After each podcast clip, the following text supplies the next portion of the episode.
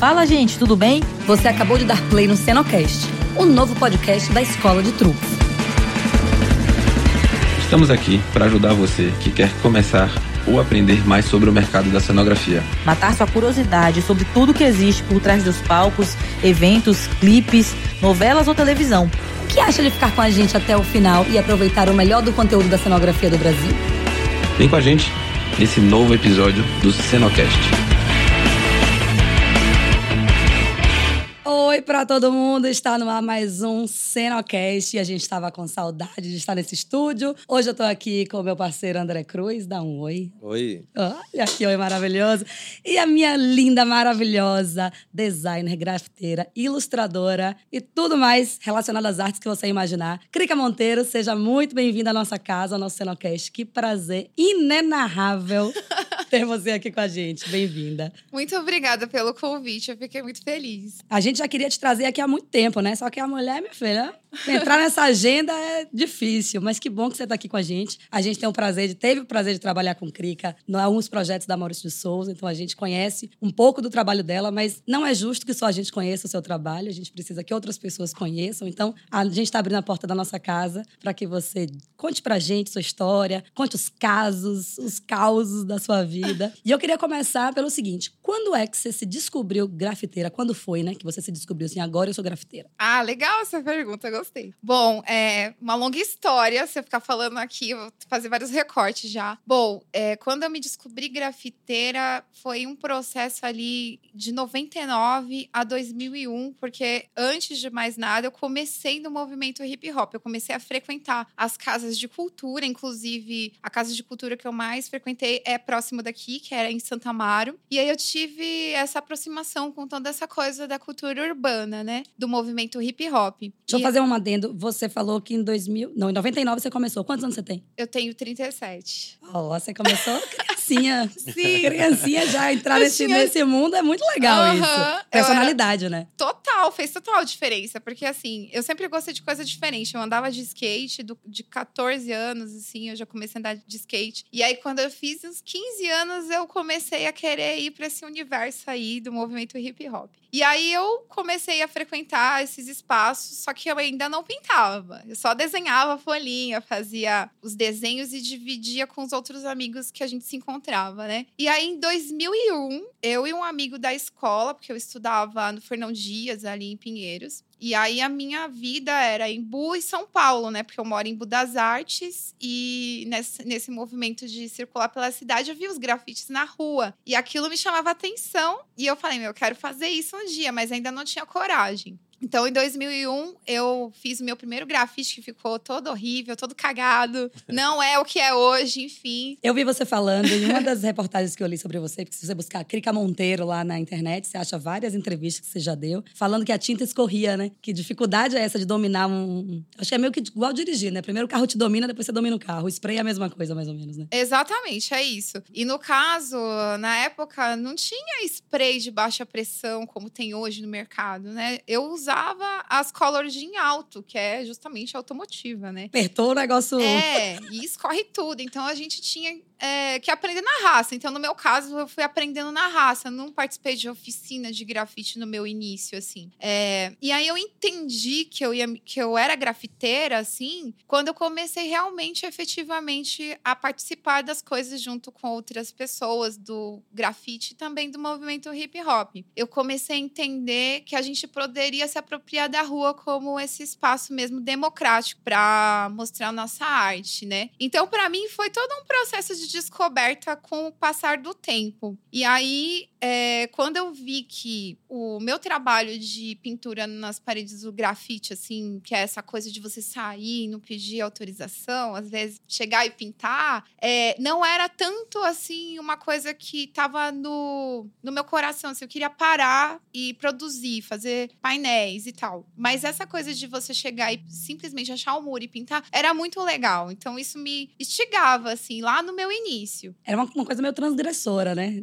Assim, eu imagino que a adrenalina de você se apropriar de um muro que não é seu para expressar uma arte, rola adrenalina, mas rola, oh, e se isso fosse de repente alguém me chancelasse para pintar aqui, talvez fosse melhor. É esse, isso que passava na sua cabeça ou você pintava aí, foda-se mesmo? Então, no início era bem foda-se. Lá nos porque, 16, 17. Porque você é adolescente, você não tá muito preocupada assim, tipo, A polícia você... já te botou para correr alguma vez? Não me colocou para correr, mas a gente já conversou algumas vezes. Inclusive, é engraçado até esse rolê com a polícia. Eu nunca tive muito problema com a polícia, graças a Deus, porque infelizmente meus amigos não teve a mesma sorte que eu, alguns, né? Mas, assim, é, tinha momentos que você tá ali e realmente você tem que tomar cuidado, né? Porque ainda mais eu que sou mulher. E eu também, esse, essa questão de ser mulher dentro de um, uma coisa que é majoritariamente feita por homens, isso foi aos poucos também. É, eu fui percebendo aos poucos esse lugar que eu estava ocupando. A gente quer, eu quero conversar com você sobre isso muito. Vou trazer essa pauta muito forte, porque eu vi que você, quando começou, você ouvia os comentários, né? Você tá com seu namorado? Você tá com seu marido? Não, eu tô sozinha. Eu vim. eu sou artista daqui, né? Sim. É a minha arte, eu quero expressar. E depois você começou um movimento para trazer mulheres para esse ambiente para dizer: eu vim, me dá a mão, e aí uma outra dá a mão para outra, e aí acaba fazendo uma grande corrente e você conseguiu trazer isso. Sim. Como é encabeçar isso? Como, primeiro, como foi? Entrar nesse universo e realizar que você era extrema minoria ali. E depois, como foi peitar isso para se manter. E não só peitar para se manter, como falar: pronto, cheguei, me estabeleci e agora eu vou trazer o resto. Como, como foi esse movimento para você? Foi muitas coisas, né? Primeiro que eu entendi que eu era grafiteira. Tava no rolê com os meninos de igual para igual. Porque eu tenho uma coisa também, depois dessa minha vibe de adrenalina e tal, eu entendi que não era a minha vibe ali de fazer na ilegalidade totalmente. Eu acho legal até hoje, assim, se eu vejo um muro e eu quero pintar, eu olho e falo, ah, acho que aqui não tem problema, eu vou lá e pinto. Já aconteceu várias vezes, eu fiz até esse ano um assim. Mas é, eu comecei a perceber que eu queria fazer fazer as produções. Eu via muito grafiteiro, assim, que se desenvolvia muito bem, porque eles estavam com os amigos deles, eles conversavam, dividiam as técnicas e tal. E eu também tive muitos amigos homens no meio do caminho que me deram a mão e me ajudaram.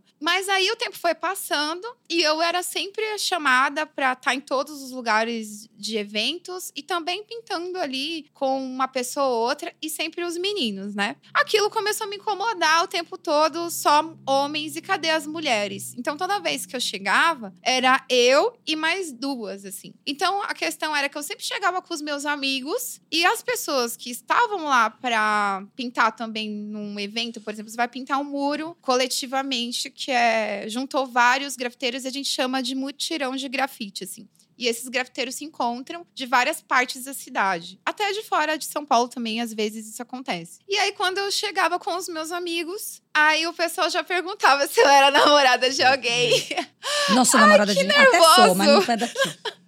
Não, amor Inclusive, de uma coisa que eu sempre tive na minha vida era não me relacionar com ninguém do meu meio do grafite ou do movimento hip hop. É, alguma coisa me dava ali que eu falava: Meu, não quero ser essa pessoa que vai ser associada à mina do cara entendeu? Porque tinha no meu início era muito isso. Você é a mina do fulano. Quer dizer, seu nome já era, o que você fizer acabou. Então eu não queria ter esse apagamento. Inconscientemente, inclusive, eu não entendia muito ainda esse rolê do feminismo. Eu entendia que eu tava ali, que eu era uma mulher e que eu precisava me manter firme, porque senão eu ia ser engolida. Isso eu tinha certeza que eu tinha que me manter. Mas essa parte do feminismo foi um processo depois. E aí, quando eu percebi que aquilo estava me incomodando de chegar no, no rolê e eu era confundida com a namorada de alguém, aquilo me dava nos nervos. E aí eu via que as meninas que estavam lá, muitas vezes, estavam acompanhando o namorado. E às vezes ela estava também a fim de pintar, mas não tinha coragem, ou às vezes o namorado não incentivava tanto. E aí eu falei, caramba, eu preciso começar a perguntar para essas meninas que estão aqui no rolê, além das grafiteiras, que só era eu e mais duas, que foi por livre e espontânea vontade, por que, que elas não pintam também, né? E aí foi aí que eu fui descobrindo as coisas, que umas tinham medo, a outra porque o namorado não deixava, a outra porque tinha filho e não podia também se desprender, porque tem isso também, mulher, né? Tem a maternidade faculdade é um negócio complicado, né? Aí pra gente conseguir é, se manter firme nas coisas que a gente quer fazer. Aí eu comecei a perceber que o problema era muito maior do que simplesmente eu tenho vontade de eu sou livre e vou no muro pintar. E o preconceito também com relação os homens com as mulheres. Eu fui percebendo que no grupo de pessoas que eu participava ali, estava sempre junto, toda vez que eu falava, ah, eu vou chamar essa pessoa para vir pintar, tinha uma questão. Sempre ficava subjetivo ali no ar, que não era a hora ainda de chamar. Por que não é a hora? Quer dizer, quando que a gente vai começar a dar oportunidade para as mulheres também. E aí foi onde eu resolvi, por conta própria, e criar o Grafite Mulher Cultura de Rua em 2012, que foi uma página no Facebook, para as mulheres se encontrar, para trocar ideia, para dividir é, seus trabalhos, porque bem nesse momento estava acontecendo um movimento de várias páginas de grafiteiros é, se falar, mostrar o trabalho. Só que toda vez que uma mulher ia lá colocar o trabalho, ela não era tão enaltecida como os meninos sempre ninguém comentava, ninguém dava uma atenção e aquilo começou a me incomodar. E aí foi através disso também que eu fui percebendo que a gente precisava se unir mais né? E aí, é, esse foi um dos movimentos que eu acabei fazendo, mas existiam muitos outros de outras grafiteiras também, no Brasil inteiro também. Esse movimento começou em São Paulo, né? E acabou expandindo para o Brasil inteiro. Na verdade, o Grafite Mulher, ele foi uma das páginas, uma das primeiras páginas que eu, se não me engano, tem os o Cores Femininas também, que é de Recife, que eu tenho muito orgulho, assim, de falar, que é das minhas irmãs lá de Recife.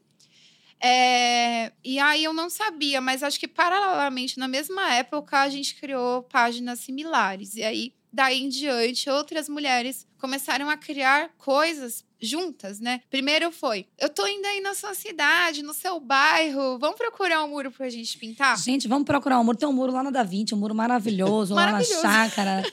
Acha um muro lá, André, pra ela, essa mulher pra grafitar, pelo amor de Deus? A gente não chama a polícia, não, mas tem um cachorro lá que a gente deixa preso. E aí foi meio que assim, a gente começou a se organizar, de meio que fortalecer mesmo, pegar na mão. Aí não só foi pintar, a gente começou a fazer roda de conversa. E aí foi um momento muito emblemático para mim, porque a primeira roda de conversa que eu participei foi em Recife. E bem aos poucos, assim, os caras iam saindo do lugar, ia ficando só as mulheres. Deu para contar nos dedos quantos homens estavam lá. Os homens que estavam lá, eles eram basicamente é, criados por uma base matriarcal. E aí, tipo, eles queriam escutar também as suas amigas ali. E ali naquele momento eu percebi que a gente estava criando não só essa coisa da gente sair para pintar, mas para a gente entender quais são os nossos processos também. Então, para mim foi muito aprendizado durante essa jornada. Até hoje é. Eu, eu hoje nesse momento o que eu percebi que nós, por exemplo, eu tô há 20 anos fazendo grafite, né? Eu comecei em 2001, oficialmente, onde eu falo que... Onde eu apertei o primeiro spray lá, que eu comecei mesmo e não desisti. É, eu percebi que muitas mulheres, elas foram parando no caminho. Porque casaram, tiveram filhos, é, tinham sonhos de fazer o que eu faço hoje, mas também não tinha tanta, assim, alguém para incentivar e tal. Depois, essas próprias meninas que, tipo, pararam, elas estão retornando agora, porque os filhos cresceram. Tipo, elas estão fazendo um outro movimento. Então, assim, é, no caminho de ser grafiteira, eu entendi uma série de coisas. Tipo, que se eu não tivesse tido também meu posicionamento, eu teria sido engolida pelo machismo. Se eu não tivesse acreditado muito no que eu faço, no que eu, eu amo o que eu faço, eu adoro pintar. Uma coisa que eu realmente, assim, minha vida é o que brilha meus olhos. Então, isso me segurou também para continuar e não me perder nesse caminho. E aí eu também percebi que eu tinha um lado muito do, da educação, que eu acho muito importante, assim, de a gente ensinar na base para as crianças entender o que é arte e tudo mais. E até com os meus parceiros, sabe? Meus amigos homens. Porque eu tenho. Uh, parte sempre da, da questão que eu tenho meu marido, meu pai e meu irmão. Se eu não conversar com eles, que são homens, tipo, eu perdi o meio do caminho, porque assim, os homens que hoje me ouvem, eles estão são aliados, mas tem umas pessoas que realmente continuam batendo pé. Eu, eu, ouço, já ouvi várias vezes, inclusive de gente muito próxima que não entende porque tem que ter eventos de mulheres que não concorda. Eu falei, meu querido, você que lute. Meu amor, você não tem que concordar com nada. você tem que respeitar, esse é o seu papel. Pronto. É só Simples isso. assim. Qual a dificuldade, gente? E é Nenhuma, né? difícil É pra dificuldade de eles entender, entender é. isso. É muito difícil se colocar no lugar de uma mulher. Porque uma coisa que eu acho que eu percebi durante a caminhada, assim, dos homens, dos grafiteiros, é igual jogo de futebol. O cara vai pro jogo de futebol, esquece que tem família. Eu falo, meu, eu sou grafiteira, eu não esqueci que eu tenho família. Eu tenho outras necessidades na minha vida, que é namorar, ir pro cinema, viajar, ficar com a minha família de vez em quando. E aquilo me incomodava também, porque eu percebi que a, que a visão do- dos meninos, assim, dos homens, tipo, ai, tô aqui, vou ficar até aqui, sem fim, sabe? Sem fim. E aí eu percebi que o lado das mulheres já era mais diferente. Quando nós, mulheres, estamos pintando, existe uma coletividade muito grande, assim, de a gente conversar de coisas do dia a dia. Realmente vira sessão de terapia quando a gente tá junto, assim. é sério. E é muito prazeroso. Às vezes eu tava. Eu lembro de algumas situações que eu tava pintando e eu tava sendo observada por um monte de olhos masculinos. E eu ficava pensando, será que eu tô fazendo bom ou ruim? Eu tava sendo ali toda hora questionada. Eu me sentia, tipo. Eu não me sentia bem. Às vezes eu tinha a síndrome da impostora, de achar que meu trabalho não era tão bom assim. E aí eu costumo dizer que muitas das coisas que eu consegui desenvolver na minha vida hoje foi na força do ódio. Na entendeu? pressão, né? na raiva. Porque eu falo assim: ah, filhão, você acha que. Porque assim, você me dá um muro no chapisco pra pintar e do outro lado tem um muro liso, lindo, maravilhoso, que eu vou brilhar muito, assim, sabe? Tipo, aí só pros caras pintar. E eu ficava lá, tipo, não, eu não vou pintar nesse muro, eu vou pintar naquele lá. Então eu comecei a criar painéis maiores, eu fui me desenvolvendo mais. Até chegar no empena, né? Até chegar na empena, né? Quantos metros tinha essa empena? Acho- olha, tinham 11 andares. Agora, a metragem, eu não lembro se eram 850 metros quadrados. Acho que é alguma coisa assim. Isso é uma coisa que eu não quero deixar passar também. Dentro do seu processo criativo, como que você deve, você vai fazer uma empena de 850 metros quadrados? Eu, na minha humilde ignorância aqui, como é que você consegue pensar nas proporções? Como é que você traz? Eu imagino que você faça um esboço antes, mas como é que você faz de- do pequeno para o gigantesco? Em cima de um andaime e respeita todas as nuances de luz e sombra, de contorno. Fica tudo muito perfeito, mas assim, como é seu processo para manter as proporções, para manter a, a fidelidade do esboço que você faz pequeno? Legal. Primeira coisa, eu sou muito chata. Sou muito criteriosa com o meu trabalho, assim. É bem insuportável mesmo. Às vezes eu faço uma coisa que todo mundo fala, ai, que lindo, eu não gostei. É, primeira coisa, lá na Empena, foi eu é, como se você estivesse fazendo é, do zero. Eu, como se eu não tivesse eu estivesse aprendendo de novo. Foi a minha primeira empena da Rua Direita e um grande desafio. Eu tinha duas formas de Tá pintado até hoje? Tá, Aonde tá é? pintado na Rua Direita, lá Mas no fica centro onde? de São Centro Paulo. de São Paulo. Isso, perto da Praça da Sé. E aí, eu tinha três formas de fazer o trabalho. A primeira seria muito caro, que seria a projeção. Você jogar um projetor lá e fazer. Que, Que não... é como a gente faz na cenografia. Hoje a gente faz assim na cenografia, quando a gente quer pintar, pintar painéis da Mônica, apaga tudo, projeta no retroprojetor mesmo, aquele de luzinha ou no, no digital, e aí a gente faz, os meninos fazem só o contorno. Aprendeu, né, Fabiane? Aprendi. cenografia ensina umas coisas pra gente, a gente só não sabe reproduzir, né? A gente só sabe dizer como foi. E aí, é, primeira opção era o projetor, só que dentro do orçamento não cabia. Aí eu falei, vamos pra página 2. Alguém te contrata pra fazer, eu sou ignorante total. Alguém te contrata pra fazer esse, Sim, essa empena. Fala, ó, sim. Crica, tem um negócio pequeno ali pra você pintar. Um super pequeno, Um super pequeno. ali de 11 Aí você manda um orçamento e alguém te contrata. Mais ou menos assim, Fabi. Tem várias formas que a gente trabalha, né? Por exemplo, no caso da, do Tarsila Inspira, né? Que é um esse projeto que eu participei, ele... Eu digo que ele foi um bebê que nasceu realmente de nove meses. Tudo começou bem antes, né? Um processo, porque ele partiu da, da Tarsilinha, uma ideia de pegar o projeto da Tarsila do Amaral, né? E colocar junto com o Tarsila Popular, que estava acontecendo no MASP, a exposição. E com o grafite, trazer isso para um olhar bem mais popular para as pessoas entender e ficar mais próximo do trabalho também, não só da Tarsila, mas entender que Tarsila é uma artista mulher e que abriu caminhos para muitas outras, né? Então, primeira coisa, não ia ser em penas, iam ser murais na cidade. Só que aí a gente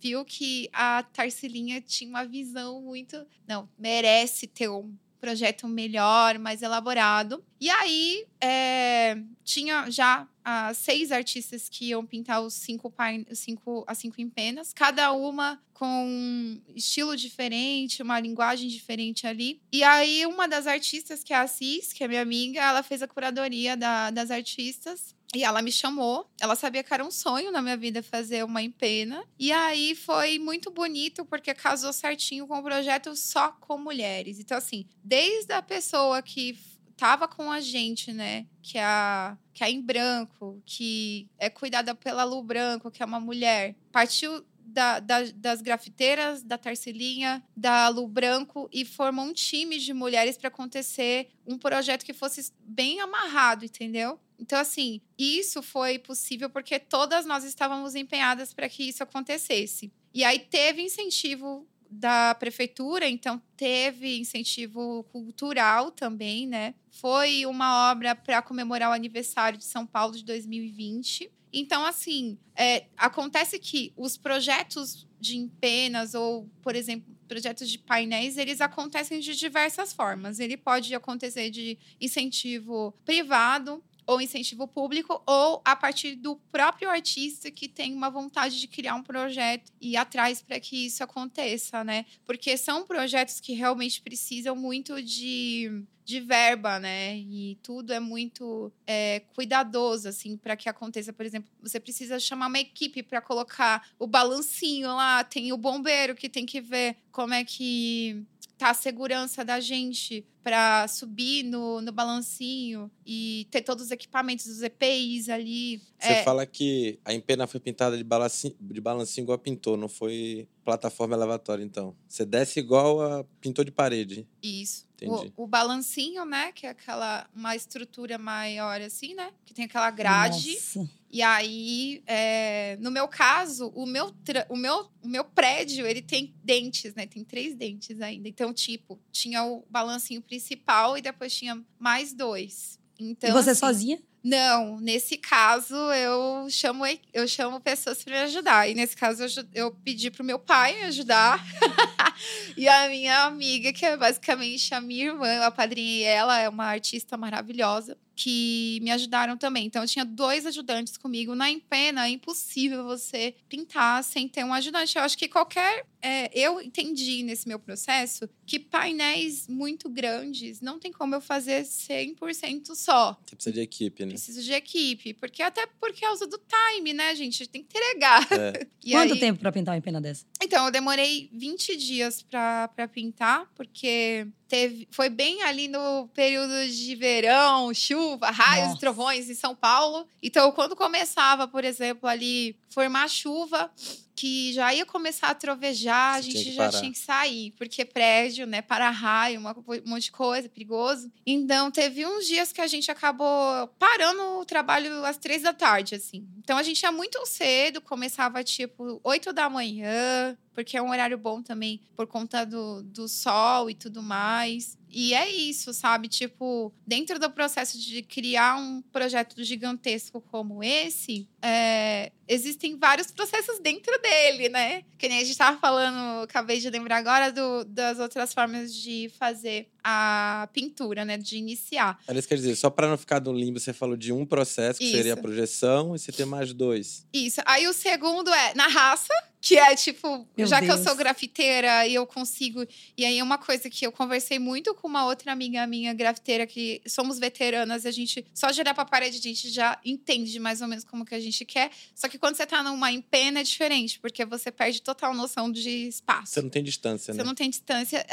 tudo é muito grande para você, de muito perto, ou pode ser muito pequeno é. para quem tá lá embaixo vendo. Então, tipo, é muito louco. Aí a proporção eu falei, é outra. Exatamente. Aí eu falei, não, vou fazer no quadriculado. Imaginei que você ia chegar ali.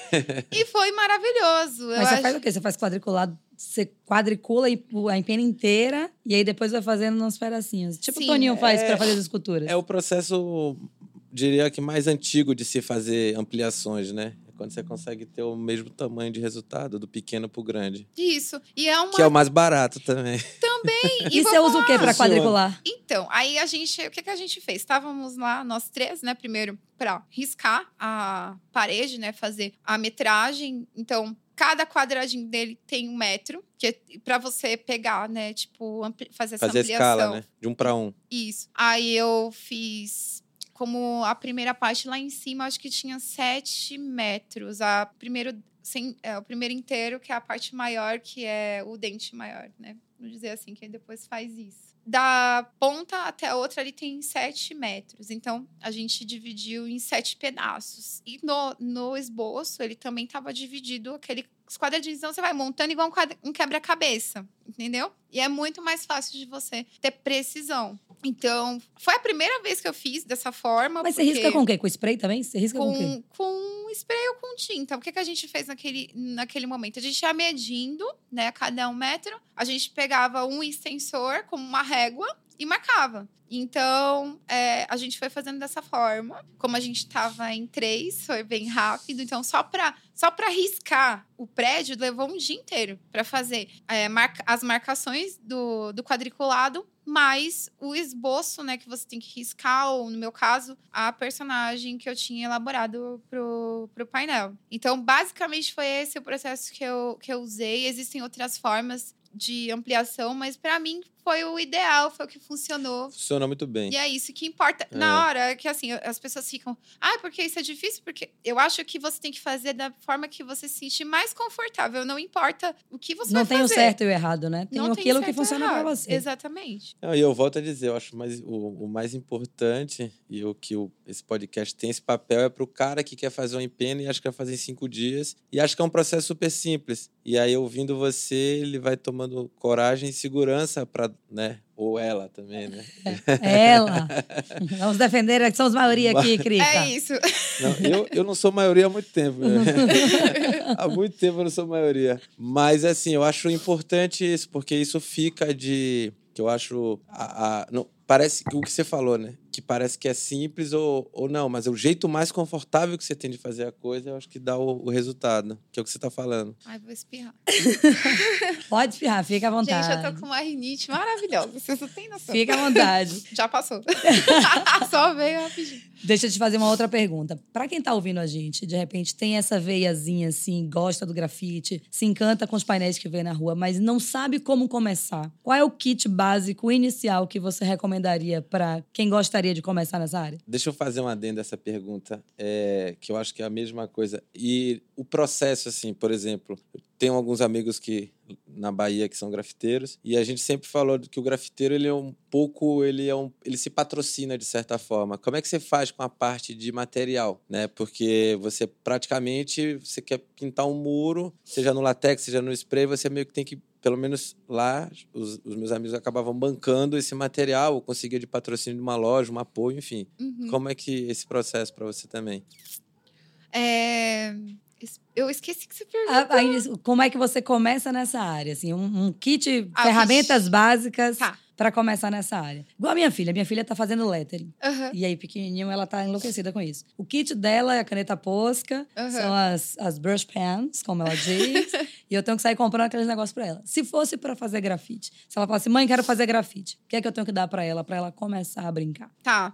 Primeira coisa, eu sempre falo ter coragem. Isso Não é- adianta você querer ser grafiteiro e não ter coragem, porque é legal você ir sentindo, né? Porque conforme o tempo que você vai saber se você vai segurar o rogeu ou não, porque é o seu corpo que tá exposto ali na parede e tudo mais, é todo mundo vendo. Se você tem vergonha, eu tenho muitos amigos que colocavam fone de ouvido e já era, entendeu? Porque as pessoas vão parar você pra perguntar coisas, não vai sair no primeiro grafite, não vai sair aquela coisa toda. O que eu sempre falo pra galera é separar as, as cores que, sei lá, são as cores básicas, né? Tipo, não precisa ir com milhões de tinta, mas separar umas cinco latas de spray, assim, no início, do início. E aí você falou do spray de baixa pressão. Explica um pouquinho isso, assim. Tá. Essas diferenças de potência de, de spray. É, hoje a gente tem marcas de spray no mercado nacional muito boa. Por exemplo, a própria Color Jean, ela é uma marca que evoluiu até com o processo dos grafiteiros, né? Porque como a gente começou usando Color Jean alto, a, a própria marca percebeu o mercado que eles têm ali, né? Eles são bestas. Então, eles começaram a desenvolver um spray que fosse próximo a um internacional que a gente gosta muito de usar, que é super caro, que é as 94, que é da Montana e são caríssimas, são latas de spray que hoje no Brasil deve estar tá custando 50 reais hoje, né? Porque o dólar a aumentou, lata. enfim, a lata. Mas, assim, o preço. Pergunta de... tosca: um, um spray, uma lata, faz quantos metros quadrados, mais ou menos, pra galera ter uma noção? Tem noção? Olha, noção, uma lata, eu percebi que dá para pintar, sei lá, tipo, dois metros. Dois metros quadrados. Do... Chapar dois metros quadrados de tinta. Isso. 50 reais uma lata. Uma... É uma brincadeira. A, gringa, é, a gringa. Se a você gringa, fizer é. chapado. Agora, é. se você. Porque que. É, na verdade, então, é isso que ia falar. Para você não gastar só com spray, o latex é ótimo, porque ele preenche, né? Então, basicamente, a maioria dos artistas não usa só spray usa latex também. Você faz a base com latex e faz o detalhe com spray. Isso. E aí você vai na trincha? Você vai no pincel?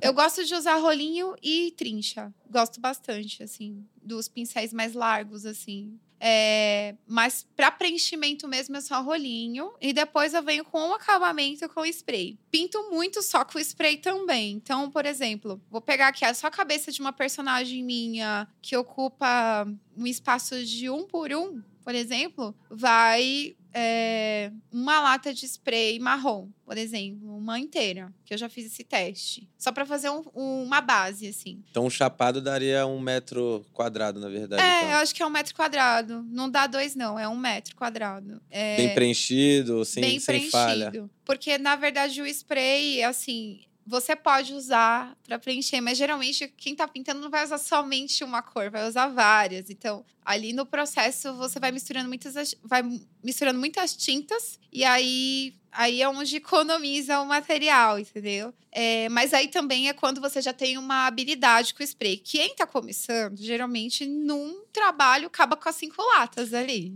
Já era, entendeu? Porque vai acontecer também, a gente tem que é, trabalhar com margem de erro. Você errou, você vai apagar, vai refazer, enfim. Você vai e aí você apaga no latex. Errou, apaga no latex e repita. Como não é que você necessariamente. Faz? Você é já no spray mesmo? Pode fazer no spray mesmo, porque a tinta cobre, né? Uma cobre a outra ali. Então, por exemplo, você fez um detalhe que saiu errado, você pode corrigir ali mesmo. É, não existe isso de errar ali. Eu sempre falei pra galera, falei, meu, não existe errar no grafite. Errou, faz uma flor. Exato. Faz uma, você faz uma, uma borboleta. arte em cima. É. E você bota Você outra ia coisa arrasar, ali. É, rainha do Vamos, Miguel. vamos te dar uma oficina, Fabi? Vamos.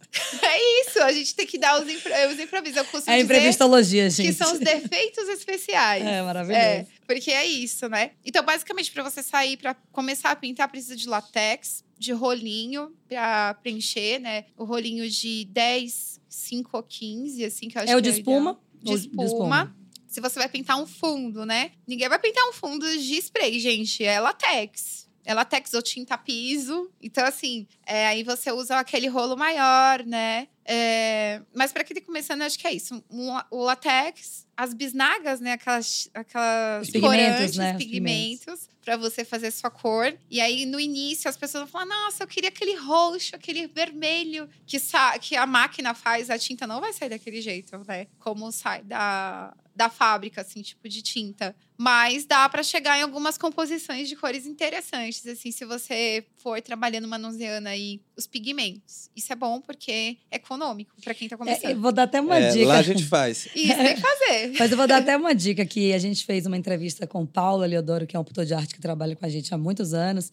E ele falou que desde pequeno que ele comprava aquarela, aquarelinha, e- aquarela não, desculpa, tinta guache. E aí aprendeu a fazer as misturas de cor com tinta guache. Então, para quem tá começando também, é uma dica super interessante para você conhecer as cores primárias, o que, que deriva delas. Isso é muito legal. Sim, eu acho que o mais importante, assim, quando você quer pintar, começa a usar vários tipos de materiais, né? Por exemplo, no meu caso, eu sou a pessoa, eu tenho, graças a Deus, o privilégio enorme de ter uma mãe artista. Minha mãe, ela já era pintora, dava aula de artesanato, então eu tinha um monte de tinta ali para eu brincar e tudo. Então eu tive muito, tanto com a minha mãe quanto na escola, assim, acesso a vários materiais. Então eu acho que todo mundo que quer, por exemplo, começar a fazer um trabalho maior de pintura pintura, assim, seja um mural, ou seja entrar pro grafite, é legal também experimentar esses diversos materiais que tem no mercado aí. Como o guache, por exemplo. Eu acho bem interessante, assim. E agora, depois de você dar um plot twist na sua carreira e foi parar dentro da Maurício de Souza, conta eu tenho pra que gente. responder ele Ai, ainda. desculpa, já, já atropelei. Já cortou. já atropelei. Acelerado. Vou beber uma água. Deixa eu molhar as palavras Olha, aqui. o povo disse que baiana é devagar, viu? Eu acho que eu me acelerei aqui nessa terra. É devagar nada, meu Deus do céu. Ó, gente, a zoadinha é assim, ó. Olha aí. É, André, você Mas falou é sobre... Ah, eu esqueci a parte que você falou. Sobre o material, como é que você faz com a parte de material para conseguir Ah, pra conseguir, vamos lá. Patrocinar, né? A Sim. de- Olha, a gente, assim, o- com o tempo a gente acaba conhecendo os meios, né? No caso, tem, tem os projetos que você faz, que você, no orçamento, você põe os materiais ali. Geralmente sempre sobra material e aquilo acaba ficando pro artista, né? E aí, é, fora isso, quando você tá em vários, no caso, no meu caso, né? Todo o evento que eu sou chamada tem um, um material separado pra mim. Toda Você passa uma lista pra isso? passo. Eu passo uma lista de cores que eu vou usar e aí eu recebo esse material. E também hoje eu tenho o apoio de uma das maiores marcas de spray, que é a Color né? Tipo, eles me apoiam, eles me mandam material. Então, assim, e, mas tudo isso foi super difícil de conseguir. E sobre o se patrocinar também, já me patrocinei muitas vezes. No porque- começo era basicamente isso, né? Basicamente isso, porque você faz um trabalho com uma pessoa e você acaba, por exemplo, no caso, tem o grafite se paga, né? Vamos dizer assim. No meu caso, eu sou designer e ilustradora. Então, se eu faço trabalhos e aquele trabalho tá me remunerando um X valor do meu orçamento do- que eu tô cobrando, eu reservo pro material que eu vou usar pro grafite. Isso foi por um tempo, assim. Mas geralmente. Você quer dizer que você tirava de outros trabalhos, por exemplo, de ilustração e design, já para separar um kit para você é, trabalhar com o grafite, tipo, para ele, ele ser a sua via de, de material. Isso, isso no início, bem no início, assim. Aí depois, é, o grafite também ele vai se autopagando, porque aí você vai pintando projetos com decoração. Por exemplo, eu faço trabalho de grafite indoor também. Então, quando eu tenho, né, dentro do meu orçamento que vai o material, sempre acaba sobrando material. Então, você vai acabando juntando aqueles materiais todos, né? E aquilo faz você é, poder pintar. De repente, você vai fazer um projeto que nem é, aconteceu de uma ONG me chamar para pintar. Eles não tinham verba, não tinham nada. Mas eu achei que eu tinha que doar, de alguma forma, um trabalho para aquela instituição que também é, precisa, né, de ajuda. Eu falei, vou pintar, porque a real, é, o grafite é isso, é uma troca, né? É, no meu caso, eu me tornei uma grafiteira que tanto eu preservo as minhas raízes com relação a essa coisa do social, quanto eu também tenho que me valorizar enquanto artista, sabe? tem que dúvida. pagar as contas. Então, assim, E grafite, É meio que no- e grafite normalmente vem com uma forma de protesto, né? A sua forma de protesto é pintar mulheres negras. Acabou que a sua arte está expressada dessa maneira, né? São inúmeras personagens negras maravilhosas. Como é olhar e se ver representada a partir da sua arte? Olha, é, para mim é muito gratificante. Ah, Inclusive, quando eu tô pintando, acontece muito isso. O pessoal, você tá fazendo você? Tipo, não sou eu. não sou eu, são várias mulheres da minha vida. Minha mãe é a minha primeira referência. Tem várias amigas, tem vários artistas que eu admiro. E a mulher preta, ela é uma mulher que ela tá na base da pirâmide, né? A gente não pode esquecer que a gente vive num país super complicado, é, racista, enfim. E é como eu sempre falo, o meu trabalho, o meu tipo de protesto, ele tá subjetivamente no, nas mulheres negras. E eu sempre quis trazer esse lado de enaltecer a beleza negra, porque é, eu percebi, inclusive, dei uma palestra muito tempo atrás, foi em Santos, até numa universidade, que foi muito bonito, assim. Tinha uma menina que me acompanhava, e ela é uma menina negra. E ela falou, Krika, depois que eu vi seus personagens, eu comecei a pintar o meu cabelo de colorido. Porque eu achava que só as pessoas de cabelo liso podiam pintar o cabelo de colorido. Aquilo bateu na minha alma, entendeu? Quer dizer, eu tô ajudando de alguma forma a autoestima de alguém. E as mulheres, elas se identificam, né? Eu, eu direto, teve uma outra moça que é professora, encontrei ela até lá no Imbu mesmo, onde eu moro. Ela falou, Rika, eu preciso falar um negócio pra você. Ela começou a chorar. Falou dos cílios da minha personagem falou quanto aquilo era importante para falar desse lugar de que a, a gente precisa estar tá com a nossa autoestima boa. E é sobre isso. Eu podia fazer correntes quebrando. Eu faço muita coisa. Hoje eu tenho um projeto que eu quero resgatar as histórias das mulheres negras, que eu chamo de mulheres históricas. São mulheres negras que tiveram um papel muito importante na história do Brasil e do mundo e que muitas vezes as pessoas não conhecem. Mas, assim, eu quero trazer para um lado de enaltecer essas pessoas, não tipo é, fazer com que essa imagem seja ali é, dolorosa, entendeu? Eu quero ver a beleza mesmo, porque só tem beleza. Eu não vejo essa parte, a parte triste a gente sabe que existe, mas dentro do meu trabalho artístico eu quero que as pessoas olhem e se sinta bem, se sinta feliz, sabe? É isso, porque eu uso muita cor também. E cor para mim é não, alegria. Gente, é maravilhoso. Tem que ver. Inclusive o Instagram dela tem inúmeras obras. Crica.monteiro ou Crica Monteiro? É, Crica.monteiro lá no Instagram. Deem uma olhada porque vale a pena demais. O trabalho dela realmente é muito lindo. E aí para estamos perto de fechar, tamo, a gente precisa liberá-la, porque a agenda dela é estouradíssima e ela tem um painel para terminar onde na CEGESP? É, CEGESP. Então vai ter Crica Monteiro na CEGESP também. depois passem lá, contem pra gente, marquem lá no Senocast. Mas conta pra gente como foi que depois disso você é uma mulher tão livre, acostumada a estar nas ruas e de repente se vê dentro de um ambiente corporativo com Maurício Souza. Como foi essa sentar nessa cadeira durante três anos e meio, mais ou menos? Três anos e três meses. Três anos e três meses. 33. 33. É. Não, eu sou muito do 3, né? Eu sou do dia 30 de outubro de 83. E, tipo, meu, muito 3 na minha vida. Eu olhei assim, três anos e três meses. Então, para mim foi muito mágico, né? É, ter esse contato com a Maurício. Eu acho que tá no imaginário coletivo o amor que todo mundo tem por Turma da Mônica, assim. É, comigo não foi diferente. Quando eu cheguei na Maurício, eu cheguei através também do projeto Donas da Rua, que eu fui uma das artistas convidadas a participar para fazer uma releitura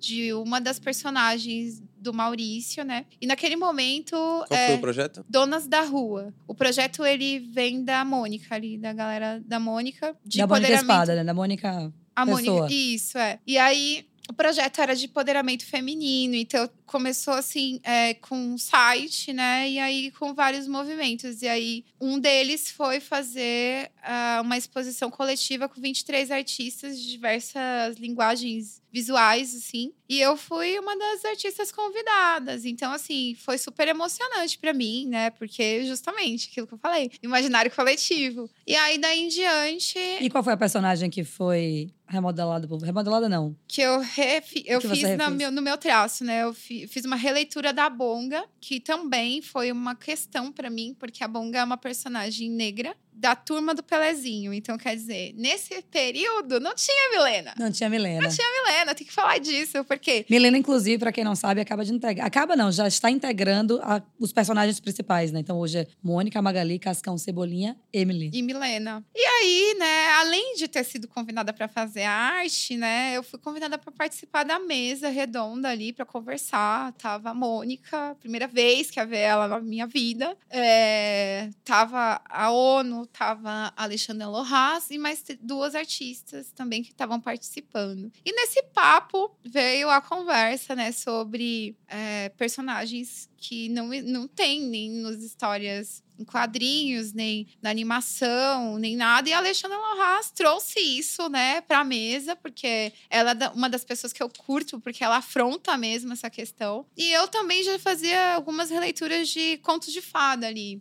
de personagens negras, que eu sempre percebi que as meninas negras, elas não se encontravam no, nas princesas, né? E aí, no papo, veio a questão, né, como que eu me senti fazendo esse personagem. Para mim foi muito importante, mas uma das primeiras questões para mim foi porque não tem personagem negro na turma da Mônica, né? E aí a Mônica, nesse momento, Caiu ela a ficha, né? falou: Não, tem o Jeremias! Uh! uh! E aí eu fiquei gelada, assim. Eu falei: Meu Deus, e agora o que eu vou falar? E aí eu pensei: Não, realmente, eu me equivoquei. Vocês têm um personagem. Tipo, precisa ter mais, né? Então, assim, eu acredito que desse movimento do Donas na Rua, que a Alexandra também fez, esse processo lá dentro da Maurício de levar conversar, falar dessas coisas sobre a diversidade, né? Então, é, foi necessário que fosse criada a Milena. A Milena era um desejo do nosso, da minha geração, da geração da minha mãe, por exemplo. É, hoje você tem a Milena e tem o, tem o Fabinho também, né? Tem Milena, tem Fabinho, que é o irmão da Milena. Tem, Tem a família dela Tem toda, família né? toda. Acabou tendo a família dela toda. Tem a família toda e eu acho que agora eles têm um trabalho a fazer aí, né, com relação. Que veio fazer parceria com o Jeremias, né? Porque realmente o Jeremias é- Exatamente. Aí tem o Jeremias que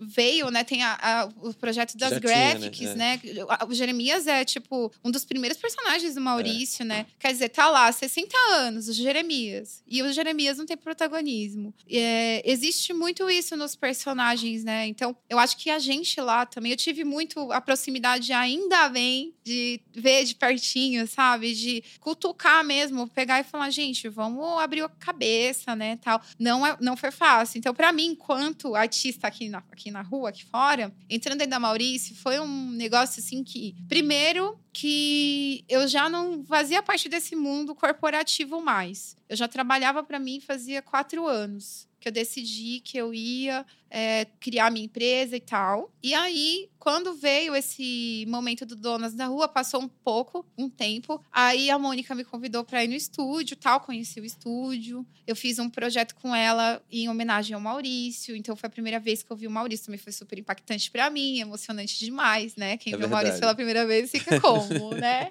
Ai, meu Deus, só falta desmaiar. E aí eu falei pra ela que eu tinha interesse de conhecer mais a Maurício, de entender como funcionava e, e eu era designer e tal, e tinha interesse. E aí ela guardou aquilo pra ela. Ela viu potencial em mim e é, aconteceu que eu acabei passando pela seleção com qualquer outras pessoas, né? E caí no, na Arquitetura! E aí a Uhul! gente se conheceu. E aí a gente se Ê! E aí eu também quero falar Morou que... no Limoeiro, né? Aí morou no Morei Limoeiro. no Limoeiro. Uma coisa muito interessante que eu gosto muito de lembrar é que eu, pela primeira vez, trabalhei numa equipe majoritariamente feminina, né? Então eu vi os problemas lá dentro, de pertinho, assim, algumas coisas que. Por que que não. Não rolam algumas coisas e tal. E eu não quero pensar que é porque somos mulheres, mas algumas coisas eu acho que sim. Então, também tem esse lugar de. Eu queria muito é, conhecer esse universo e antes de entrar na Maurício, eu também fiz muitas perguntas se realmente era isso que eu ia, eu ia tocar na minha vida, porque quando você tem liberdade é uma coisa, quando você tem ali um regime que você tem que seguir regras todos os dias e tal, eu tive que virar uma chave na minha cabeça. No início não foi fácil, tipo, eu passei uns três meses, quatro meses assim. Meu Deus do céu, as pessoas pensam desse jeito, as pessoas fazem essas coisas. E, tipo, eu comigo mesmo falo, não, não vai se contaminar com aquela coisa de rotina. Você tem a sua vida aqui fora. Vai continuar fazendo suas coisas. Porque quando a gente, no meu caso, que eu sou artista e vou para o ambiente fechado, assim, e que eu tive que abrir mão de algumas coisas para estar, é, era complicado para mim mesma. Eu ficava todos os dias me debatendo, assim. Eu te entendo. E aí, muitas vezes. É um passarinho trancado numa gaiola, né? É. E muitas vezes eu falei, mas você não quis? Você. Aí eu era o Javinho e o Anjinho aqui do lado. Mas você não quis isso pra você? Se você não tivesse aqui também, você ia se arrepender. Porque é isso, né? As pessoas olham pra você. Aí tem uma outra questão. Eu sou grafiteira, trabalhando na Maurício. Um monte de gente me olhou e falou: Ah, Krieger, é igual nós, não sei o quê e tal, e não tô lá. Quer dizer, eu acabei me tornando uma referência para essas pessoas de, tipo, se ela conseguiu, eu também consigo, entendeu? Então eu tinha essa, esse fardo nas minhas costas também, tipo, eu ficava pensando, o que, que Porque as você acaba sempre sendo representante. Você se carrega sempre, mesmo sem querer. É sem querer. A sua existência Não é ela por- é muito representativa. E isso é muito legal. Você levanta muitas bandeiras sem querer levantar nenhuma delas, assim, não tão consciente, né? Você levanta porque é natural. É a sua natureza é essa. total, assim. É, o, que eu, o, o que eu acho importante é o que você está falando, assim, de outras pessoas é, veem. Eu acho que não, por exemplo, tem gente que você fala da rua. Eu me considero também que vim da rua, assim, aquela coisa que você aprende muito na prática, muito no dia a dia, muito na cabeçada, e depois você se depara totalmente com o mundo corporativo, com o mundo de que é que é outra instância que você não está acostumado. Mas tem muita gente que está na rua que quer participar desse mundo corporativo, que quer invadir esse espaço e Quer. que tem condição disso. Então, quando você fura esse bloqueio, você, de certa forma, mostra às pessoas que é possível. Entendeu? E aí a sua essência vai deixar você se contaminar ou não. A gente tem um, um, ditado que o Fabi fala que eu acho que é maravilhoso, que é verdade. Ou você contamina ou você contagia. Então, se você é uma pessoa que contamina, você vai contaminar em qualquer lugar. Se Exato. você é uma pessoa que contagia em qualquer lugar, no corporativo, aqui fora, em qualquer lugar, você vai passar a sua essência. Mas eu acho importante, realmente, assim, é, essa experiência para quem quer passar por isso, ter esse anjinho e esse diabinho fazendo esse, sabe? Essa briguinha ali. E, e eu acho que a grande prova é isso. Você passou por lá, não perdeu sua essência, continua no seu movimento, que é super importante como representante, né? Mulher, negra, artista. E e é isso, foi uma fase. E vão vir outras, vão vir outras, outras oportunidades também. E a gente tem que abraçar realmente. Não deve ter. É o que você fala, tudo vai partir da coragem. Isso. Né? A coragem de você dar a sua cara, a coragem de se aprender, a coragem de você errar. Eu tive que ter coragem para entrar na Maurício. Porque Imagina. foi assim. E teve que ter coragem para sair. E tive, e, exatamente, dos é. dois lados. Eu tive dos dois lados, assim. E uma coisa que eu sempre quis na minha vida, e sempre prezo, é ter boas relações com todos, independente de onde eu for. Sabe? A política é ela. É, e é isso. Não, mas é porque. Não, não porque, assim, não, tem umas tem pessoas que, ter, que eu não quero que... mais ver na minha vida. De verdade, assim. Tipo, em todas as áreas. Mas eu acho assim, na Maurício, para mim, foi um momento que mexeu com os meus sentimentos mais profundos, assim. E também a gente tá vivendo um momento da pandemia, que a gente Sim. não pode esquecer disso. E aí teve um momento também que para mim eu fiquei muito assim indecisa, tipo, é, me bateu umas inseguranças, né? E eu fiquei pensando, caramba, eu posso, mas eu também não posso sair agora, sabe? Eu tive que dar uma segurada também. E a Maurício de Souza, eu aprendi muito trabalhando também com a galera lá dentro, mais perto, tá? É, eu aprendi muito com eles lá dentro, sobre várias coisas que eu só fui perceber agora que eu saí, entendeu? E sobre missão, eu acho que a minha missão foi cumprida ali, eu entendi o meu processo, eu não fui só a designer, porque para mim o mais importante ali trabalhar com a criação, que para mim é, é, visceral, assim, é, eu percebi que talvez esse meu trabalho de, de designer é, não era o meu primeiro plano, mas estar ali fazendo a diferença, sabe? Eu furei a bolha, real, assim. Furei uma bolha que nem imaginava que era possível. Você tá em reunião e falar com pessoas que nunca você imaginou que você ia conversar na vida sobre coisas difíceis, como a negritude, falar para o pessoal, tipo, num, numa reunião que tem um monte de gente branca que não entende o que, que é preto retinto, aquilo me dava o quê? Tipo, e eu entendi que eu também tinha que ter empatia para ensinar e que é cansativo também. Teve um momento que eu cansei de, de, de falar algumas coisas, porque é cansativo ficar militando toda hora. Gente, eu não quero, inclusive. Tive que dar um freio no pessoal. Quando o pessoal perguntava certas coisas para mim, eu falava, gente, tem fulano, ciclano, beltrano que dá palestra, que faz isso, que faz aquilo. Procure saber através dessas pessoas também. Mas eu percebi também que o fato de eu ter cutucado ali, ter ajudado de alguma forma nesse sentido, hoje é, eu acredito que a Maurício de Souza do futuro está se construindo, entendeu? Vai estar tá sempre, ela vai estar tá tá sempre, sempre, se atualizando. Como todos nós, né? É. Você deixou sua é semente. E, ai, sei lá, tipo, foi uma virada de chave muito brusca que eu tive que fazer, assim, é, mexendo com muitos sentimentos meus, mas eu acho que da mesma forma que eu entrei e saí, eu fiquei muito feliz de ter conseguido fazer fazer isso, sabe? É, eu não queria sair sem com esse sentimento, assim, tipo, ai, de cansaço, sabe? De estresse, porque assim, é difícil, é difícil pra caramba, é muita responsabilidade dentro da Maurício de Souza. Mas eu também quero, precisava dar atenção pra Crica, entendeu? E a Crica, ela agora vai continuar nas outras coisas que ela tem que fazer. E a Crica é a verdadeira dona da rua. Senhoras e senhores, Crica Monteiro.